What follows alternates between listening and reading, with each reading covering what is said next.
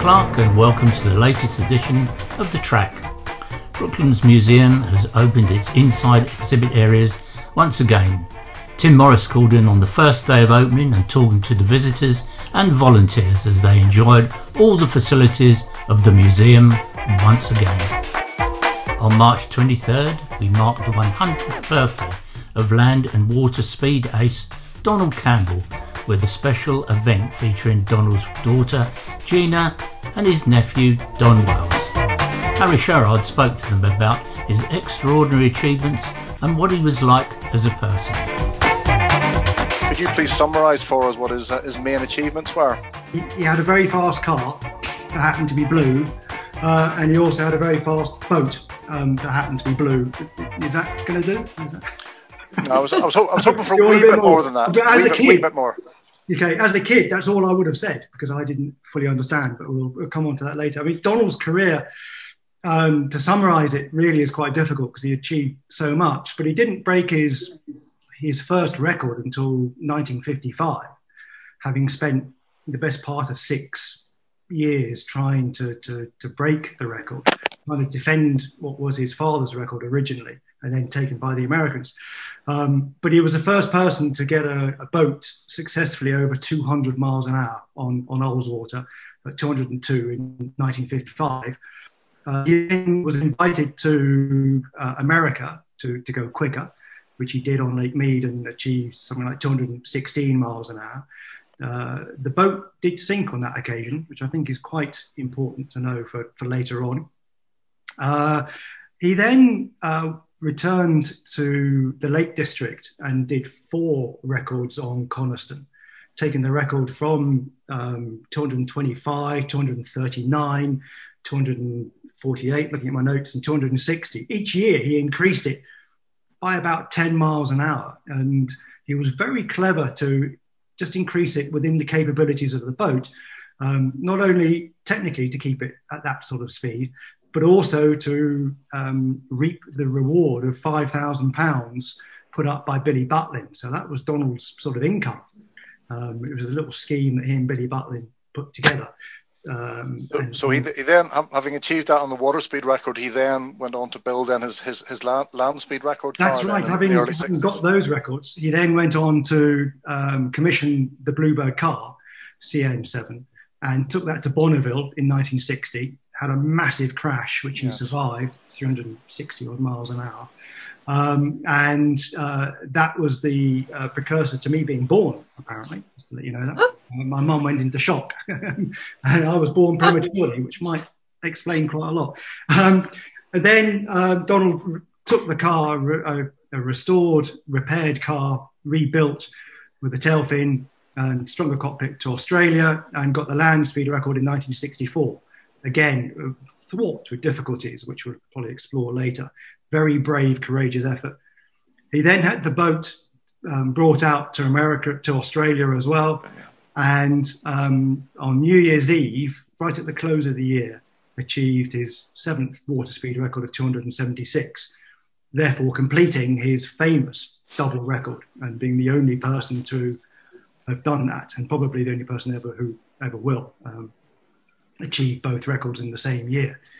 Um, then uh, he wanted to uh, show the world that a supersonic car was uh, a possibility. Because of that, he then uh, wanted to get more publicity and announced he was going up to Coniston in November 66. And um, obviously, the tragedy happened on January the 4th, 67, trying to beat his own record and be the first person to achieve 300 uh, on water. Sure, but um, un- unlike his father, Sir Malcolm, who as well as uh, breaking records, he was a prolific racer, of course, at Brooklands between the wars. And uh, Donald, Donald didn't race cars anywhere else. I mean, he did some powerboat racing, but primarily he concentrated on the record-breaking side of things. Yes, he, he had no experience at all. Um, initially, he just thought it would be a good thing to defend his dad's water speed record back in 1948-49 with his dad's old boat. But he had no previous experience at all, apart from witnessing record attempts by his dad. thanks for that, Don. So, Gina, I'm, g- I'm going to just bring you in now. Um, you know, your, your, father certainly was an extraordinary man, and he, he achieved a great deal. And uh, there must have been some very powerful motivators to keep him going, and despite the, the dangers and the difficulties. But I think emulating or even exceeding his father's achievements was a was a big, big driver for him.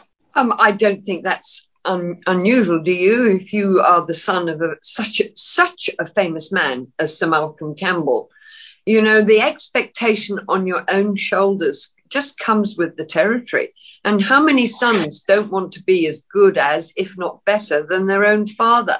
Particularly when it's so in the public eye and everybody puts this huge amount of, well, if you're Malcolm Campbell's son, what are you going to do? You have to emulate your father. And you see it in, in other walks of life. You could take David Beckham's sons. They are going to be expected to be the best footballers in the world, aren't they? But the chances are they won't be. But my father had this dogged determination. It was a fixation with him. The bad luck that my father encountered, it just didn't seem fair. It was as if he was a great believer in the supernatural. It was if his own father was looking down and saying, you know, don't think that record breaking comes easy, old boy. You know, you're going to have to put your back and your heart and your soul into this, and you're going to have to prove yourself. And, you know, through all that adversity, that's had talked about the courage and the perseverance. And that is the most extraordinary part of it. It he was amazing. You know, he did not let himself fall at the first hurdle in any way, shape, or form. And, and my respect for him just mounts every time I even think about what he achieved. It really is. And, you know, hearing Donald talk about my father, you know, it's it's almost a bit surreal. But he got it in a nutshell. He was an extremely courageous man. Don't tell me there isn't anybody that will admit to having an enormous amount of nerves you know, you can sit in the cockpit, have that closed down over you. All you can see is this little tiny thing, and you're totally isolated from everybody else. And yet you know that what you have said you're going to do, you got to go out and you've got to do it. Nobody else is going to do it for you. Yes, you've got a great team behind you that are doing the mechanics, but when it comes down to the nuts and bolts of it, it's only down to number one.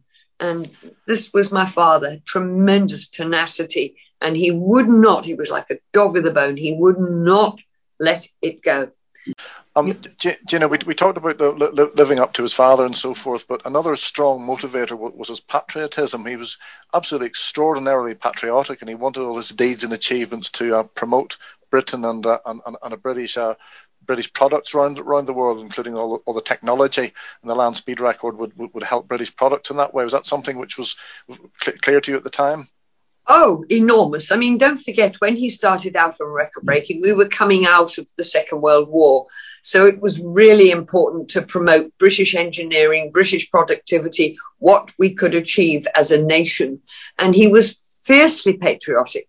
I, I swear he would wear Union, junk, Union Jack underpants. You know, it was, um, I think he sort of had this bulldog spirit, the Winston Churchill um, that we are the best. And we are, you know, we forget that.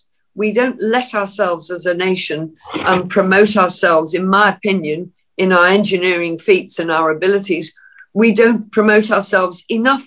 We do produce the best. We we can do it. And he he knew that and he fought for that all the way through. And everything on the car was British. He used to grumble sometimes and say, "Oh, if I had the American backing, I could do this and do that and the other." But he wouldn't even go there, even though it was offered to him. Now, um, so, so, Sir Malcolm, of course, he was knighted in 1931 uh, for his record-breaking achievements in his racing. Do, do, do, Donald did receive the uh, the CBE in 1956, which is the, the second highest award, but he ne- he never got a knighthood, and I think that was a kind of a, a lifelong disappointment for him. It, it was. Um, it, it, it really was. I mean, you know, you you set yourself goals in life, and um, in those days, please don't let me undermine people who have knighthoods today. But in those days, it really took something to get a knighthood, and you know, well, later in his life, I certainly feel it was terribly bad that um, that he didn't get his knighthood, and it did play on him. It did play on him, and it's You know, it's not about vanity or anything else. It's just recognizing what you've done and what you've achieved and why you've done it and why you've gone out to achieve it. It wasn't for a personal glory. It was to keep Britain up there, to keep us as a nation. And my goodness, if anyone did his bit, my dad certainly did his bit. One of the things that he was also quite famous for, um, he, he, he was quite superstitious. Um, can you tell us a little bit more about some of his uh, superstitions when he was doing his record breaking and more generally as well? Well, how about this for a superstition? Oh. He wouldn't go in Bluebird without his little trusty mascot, Mr. Mr. Whoppit. Yes. Yeah. Um, and you know, here he is, the the, the real deal. He had strange um, superstitions, and were not all the obvious ones, but he had a loathing for the colour green. And, it sounds sort of strange. British racing green was so synonymous with our Formula One cars in those days. But um, I mean, I heard this wonderful story. A guy wanted a job with him. His name was Evan Green, Welshman, obviously. And he said, I'll give you a job. But Evan, you're going to have to change your name. And believe it or not, he did. He changed it to Evan Turquoise. Now, is, is that, is that daft or is that? But I mean, it's quite extraordinary. had we never had anything green in the house. We weren't allowed to wear green. It was just something he had about the color green. Um, uh, and other superstitions. He had a little um, little doll thing he used to rub its belly, and um, from Tahiti, and so he had these little little. And you never wished him good luck because that in itself was bad luck.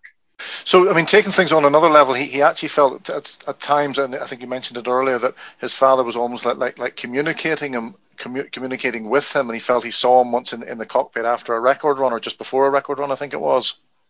Um, I believe it was um, as he turned around at Lake Eyre um, on that last land speed record that, yeah. that um, you know he's sitting there. You can imagine where the pit of your stomach is. It's somewhere down near your knees, um, knowing that you have got to do that return run and knowing the conditions you're going to face and all the hazards and the risks and everything. And you know, when you you know yourself, when you want something so badly, it can become elusive, it can become even more hard to attain. And you can imagine sitting there in this little tiny bubble of a cockpit. And he swears that his dad looked down on him and said, Don't worry, old boy, everything's going to be all right. Mm. It, it was. And yes, he achieved his record, but with a bittersweet, as Donald mentioned, the car never attained the speeds it was. And, you know, he only shoved it up a, a few miles an hour. It was never quite enough in his own mind. He hadn't jumped it forward into, into, into much bigger figures. But look, he got his record. Gina, we've we, have we have been talking about uh, Donald Campbell, the, the, the record breaker. What what about um, Donald Campbell as as, as a father? Um, I, I, re- I, read in one book that he was a little bit old school there as well. At, at, at, age 17, he was still telling you when to go to bed and didn't allow you to wear makeup. Which I, I don't think I would work with 17 year old girls these days. I th- I think there would be a rebellion, don't you? I think they'd all go out on protest. Um, to a large part of my life with my dad, you have to accept that he was a single dad by today's standards. You know, um, I was with my dad from from a very. My parents were were separate, divorced when I was very young, and I went to live with my dad. As pretty well a single dad um, at the age of four, five years old, and yes, he remarried and ha- had a lovely stepmother. But how does a stepmother bring up a child when it's not theirs? So you know, she was probably not strong enough, I'm going to say, to invoke the way she thought I should be brought up. So it was really the way my father thought I should be brought up, which was probably the same way as he was brought up, as Donald, Donald will know, and, and his mother. They were brought up in quite a, I'm going to call it Victorian. It doesn't sound like, you know, we had to scrub the floors, but it was very strict, very correct, little girls should not should be seen and not heard, and you don't speak unless you're spoken to. And he was a stickler for certain things. I mean, don't tell lies um, and get caught out because oh my god, that was something he would not tolerate. Um, but then there was the soft side to him.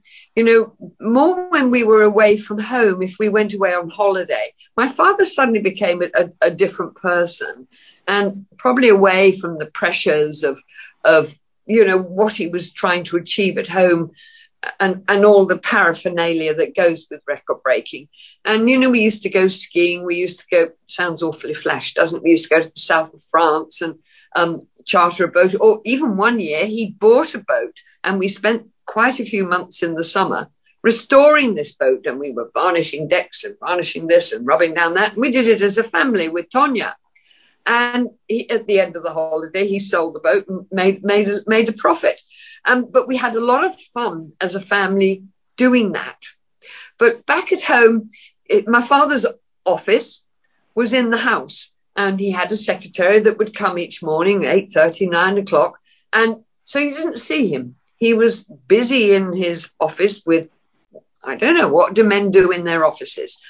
And um, so you'd see him at meal times and if I didn't eat correctly, if I wasn't exactly my table manners weren't quite up to etiquette, you know, he he would pull me up for it. But you know, I look back at my childhood and I wouldn't swap it with one other person in the world. I think I had the most amazing time. How many 14 year olds go to Australia? How many, well, even younger in, um, well, 56, 57, Donald Canandaigua. You know, I went and spent six months in the United States. I went to school there. I lived at the house of the governor of the state. I went horse riding. I went to school. I went to the YMCA. Oh, you know, and, and, and Bluebird Park in Canandaigua, there were Coca-Cola machines that you put a dime in, you know, and you got a bottle of Coke out. Well, I'd follow the guy around every morning and say, Oh, I put a dime in there yesterday and nothing came out. So he'd give me a bottle. And we go to the, oh, I said I had the same problem with this machine as well. I mean, I look back and I think, my God, I had a charmed life. What a lucky, lucky little girl I was. Well, the of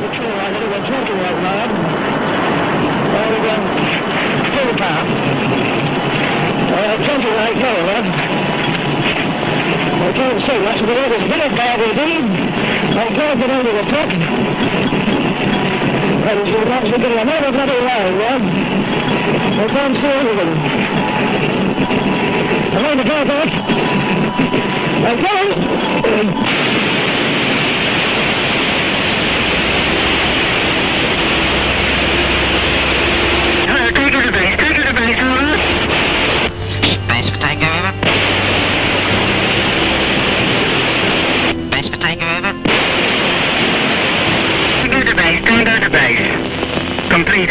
I'm afraid. Over. Then she rises through the water as she lifts herself up high. No one knows the strength inside, all the tears in his eyes, forced to drive on with his passion and with the bluebird on his mind. They lower the boat into the water. He turns and waves his goodbyes. This is for his country, this green and pleasant land, to preserve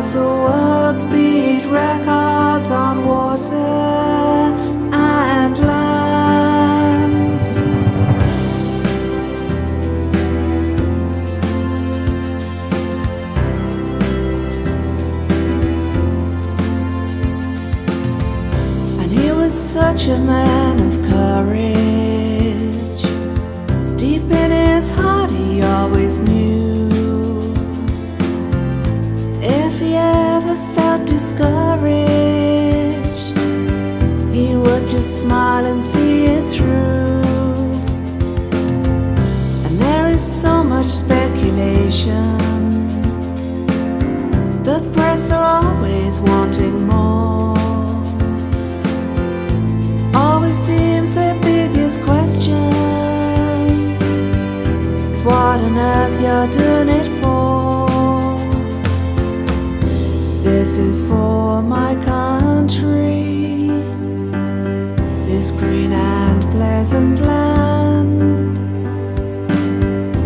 to preserve the world's speed.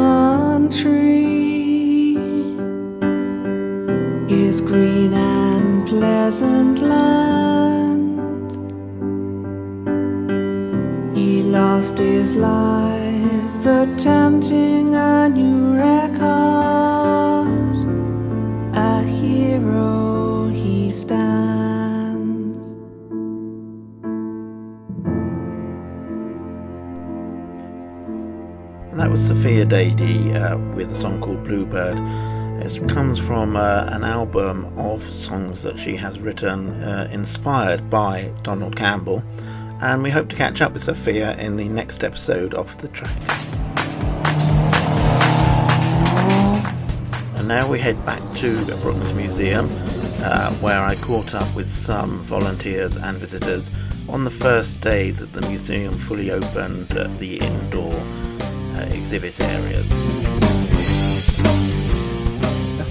Hello, is this your, your first visit to Brooklands? This is our first visit, yes, yes. And what do you think of it so far? I think it's absolutely fabulous. I really do mean that, genuinely. I mean, we've travelled up from Cornwall um, for a few days and we thought we'd take in Brooklands um, because it's something we wanted to do. And there was no particular um, target to go and see something particular, but what's on show is really interesting and fantastic. And it's lovely to see stuff so beautifully restored and kept. And today is actually the first day that you've been able to go inside the, the, the museum sheds and uh, exhibits. So you've come on the right day. Absolutely, we planned it. Okay, we're inside one of the, the buildings now in the uh, the Wellington hangar. Um, first time we've been in here for uh, quite a long time now. Um, yeah, so this is the first day back in production, as it were. So have you missed uh, coming to work here? Yes, certainly have. Um, it's uh, it's been a long time. I think I haven't been here for a year, so uh, it's really nice to come back, see some of the old faces who are, who are here. Um, the exhibit's obviously quite different. Unfortunately, we don't have the interactive element of it that we normally have. But I think we've got a nice, uh, way, nice uh, route round and a lot of things for people to see. And uh, so far, customers seem to be uh, enjoying it. And, well, we've seen quite a lot of people here with young children. I think they're just glad to be out and doing something, uh, doing something uh, different. Okay, we've come into the the bus museum, which is on the Brooklands Museum site. Um, is the, the museum actually open at the moment? No, we're still doing our refurbishment. It will be open finally on the 27th of June when we have our grand uh, reopening day.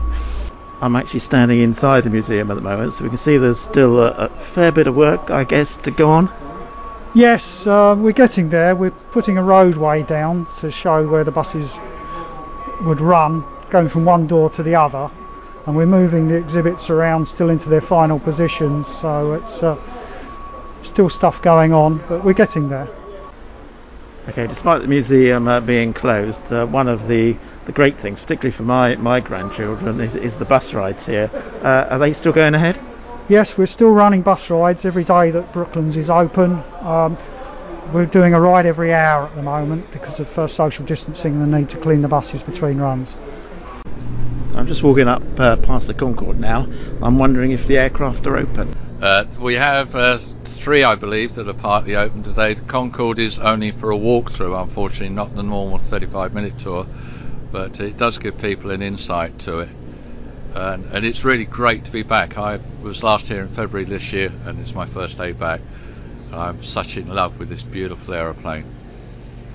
Yeah, it's a shame it's been closed really for so long, but it's, it's brilliant to come in today and see all the, the buildings open. And uh, I was a little surprised to find the aircraft open too. yes, um, we had the notification two weeks ago that February, uh, May the 19th will be the day, and we were all looking forward to coming down this morning and meeting a lot of old friends that we'd not seen. And it's just great to be back on her. I've been with her now over 16 years. I've been on Concorde and uh, I still love her. My wife gets annoyed if I mention the word Concorde at home because everywhere in the house is just full of it. Have you been watching the Secrets of the Transport Museum? Yes. In actual fact, I actually got up at six o'clock this morning to watch last night's one so I could see it and get myself ready to come down here this morning. And what do you think of the show? I think it's very good. I, have actually learned more off of that, to be honest with you, uh, especially last night when we had the thing about the uh, handicapped people learning to drive cars here and other things around the museum. You never stop learning in this in this lovely museum. You've been wandering around the museum and we've uh, bumped into uh, Mike Bannister. I'll try and grab a few words here. Hi, Mike. Hi, good morning. Oh, it's great to see the museum open again and see so many members of the public here are beginning to enjoy themselves, especially on a, a Wednesday that's not a school holiday. It's great to see so many people here and bringing the place back to life. Yeah, it's lovely to see, uh, particularly the the indoor sheds open again. I think that's going to make the world a difference now. Well, when we weren't able to open indoor and I was here, I could see people looking in through the doors and you could hear them saying, That looks fantastic. I'm going to come back when I can go in and explore. And hopefully, a fair number of those will come back. And they certainly look like there are new people here today who've never been here before. So it's great both for the visitors and for the volunteers, of course, because that's what they really love being able to get in amongst the exhibits. That's brilliant. And uh, the museum is open, but um, not fully, I don't think, yet. Not fully, but hopefully we're well. We are optimistic. Hopefully, from June the 21st, we can be fully open with no restrictions. That's what we plan because that's all we can plan for. If the government changes the restrictions, of course, we'll follow any advice and regulations. But let's think positive and, and look forward. But this is a great step forward to getting back to normal. Brooklands news. The Brooklands Museum is now open uh, Wednesday to Sunday. Uh, there are still some restrictions on numbers, and you do need to book online at brooklandsmuseum.com. Secrets of the Transport Museum, uh, which is broadcast on the Yesterday channel, is just about to finish its run of 10 episodes. Uh, but don't worry, because you can catch up on UK TV Play, where all the episodes are now available. The members' online events are uh, still continuing. We have uh, a webinar with the racing driver Derek Bell on the 10th of June, and then we hope to have a live event on the 24th of June uh, featuring uh, motorcyclists Steve Parrish and Maria Costello.